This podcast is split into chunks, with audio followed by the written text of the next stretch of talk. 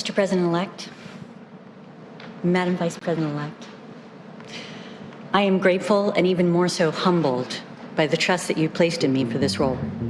I'm especially honored to be standing not only by your side, but also alongside some of the most talented and inspiring public servants this country has ever seen.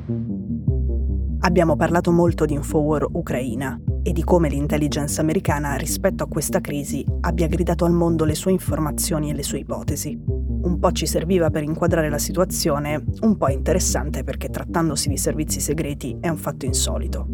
Ma oggi questo aspetto lo diamo per scontato, quindi se non lo avete fatto e vi interessa il tema, ascoltate l'episodio 26 e 28. Arriviamo a noi da dove arriva l'idea di spiazzare Putin con la strategia dell'ipercomunicazione. L'ha suggerita a Biden la spia più potente del mondo. Lei è la prima donna nella storia al vertice di tutte le spie americane. È la direttrice del National Intelligence che sovrintende le 17 agenzie di spionaggio degli Stati Uniti. Il suo nome è Avril Haines.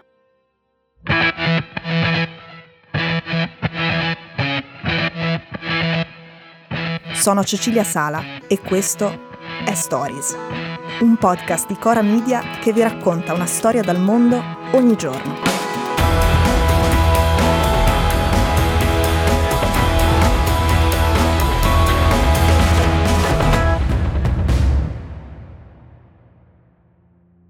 Avery Lanes è una cinquantenne. È magra ma non esile, ha quella magrezza nervosa e muscolosa. Si trucca poco e molto bene è nata a Manhattan in una famiglia di scienziati. In realtà sua madre faceva anche la pittrice ed è morta quando Haynes aveva 15 anni. Era brava a scuola, ma non è mai stata una secchiona e non ha passato la vita china sui libri. Le sono sempre piaciute molto le cose pratiche. Ha lavorato in un'autofficina di New York come meccanico. Ha studiato judo in una scuola di elite, tra parentesi come Putin. Voleva imparare a pilotare gli aerei e lo ha fatto. Poi ha anche sposato il suo istruttore di volo. Si laurea in fisica a Chicago, poi si iscrive a legge, ma interrompe momentaneamente gli studi per comprare le mura di un pub di Baltimora, un pub che era appena stato chiuso per spaccio e quindi era all'asta ad un prezzo ragionevole.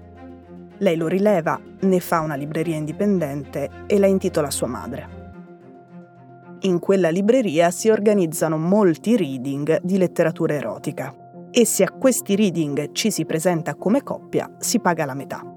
Il perché lo aveva spiegato lei dicendo la gente vuole sempre di più avere a che fare con il sesso senza farlo e cerca nuove fantasie per rianimare una relazione. La letteratura erotica offre spontaneità, brivido e a volte salva un rapporto. Poi Haynes riprende gli studi, si specializza in diritto internazionale e va a lavorare per il Dipartimento di Stato. Fast forward. Barack Obama la sceglie come vice capo della CIA e anche qui è la prima donna della storia. Donald Trump la caccia. Alla fine Joe Biden le assegna il ruolo più importante di tutti. Da quando è presidente lui ogni mattina legge il briefing su cosa si muove nel mondo scritto da lei.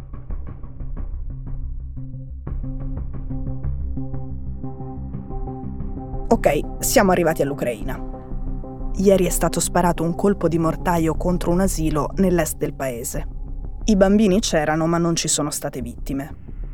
Oggi i separatisti filorussi hanno detto che evacueranno donne e bambini perché si aspettano un'aggressione dell'esercito ucraino, che ovviamente ha smentito subito e che non vuole dare nessun pretesto ai russi. Quella è la zona più calda e instabile dove si temono provocazioni che poi a cascata possono far precipitare la situazione. È uno scenario che preoccupa molto Kiev e dobbiamo tenere distinto questo genere di pericoli da quello di un'invasione totale. Come sapete, questa seconda ipotesi non è quella che gli ucraini considerano più probabile e imminente. Adesso capire con precisione cosa succede nell'est dell'Ucraina è ancora più difficile, perché i soldati europei stanno abbandonando il paese per timore di quello che può accadere. Loro sono andati lì con una missione speciale che serve a monitorare la situazione ed evitare che gli eventi vengano strumentalizzati. Se ne vanno nel momento in cui c'è più bisogno di loro. Gli ucraini infatti trovano surreale che dei soldati lasciano il campo proprio quando può accadere il genere di episodi che è il loro compito monitorare.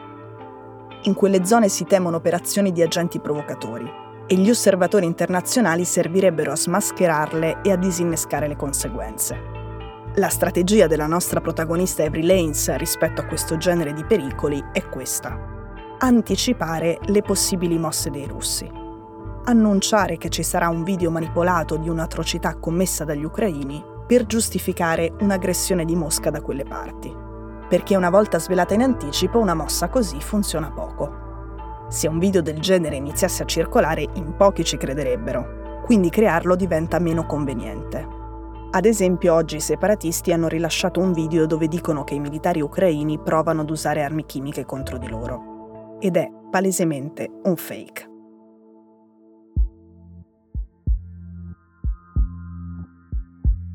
Non sempre ci riescono, ma il senso dei servizi segreti è fare tutto quello che serve, anche cose orribili, per evitare le guerre. Non è un caso se le storie di spie più famose riguardano il periodo della guerra fredda.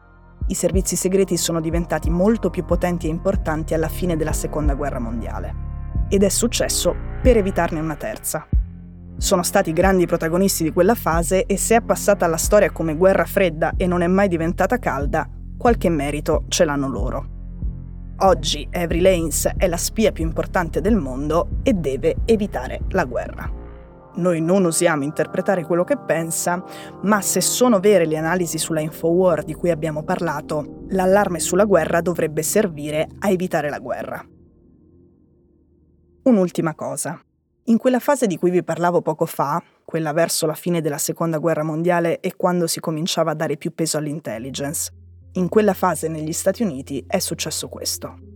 Bisognava riformare i servizi segreti, avevano poche risorse, erano frammentati e non comunicavano tra loro. Tra il 1942 e il 1943 nasce l'OS, la mamma della CIA.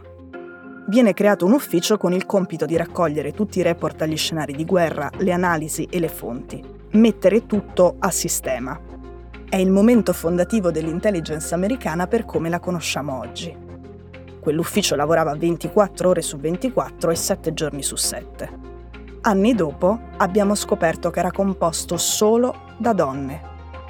Oggi forse non ci si esprimerebbe così, ma la motivazione data allora è che gli uomini dell'intelligence si ossessionano, si concentrano su aspetti e avvenimenti specifici, li studiano fino a diventare morbosi e si ossessionano anche su nemici specifici. Le donne notano i dettagli, ma sono più brave a mantenere la visione d'insieme.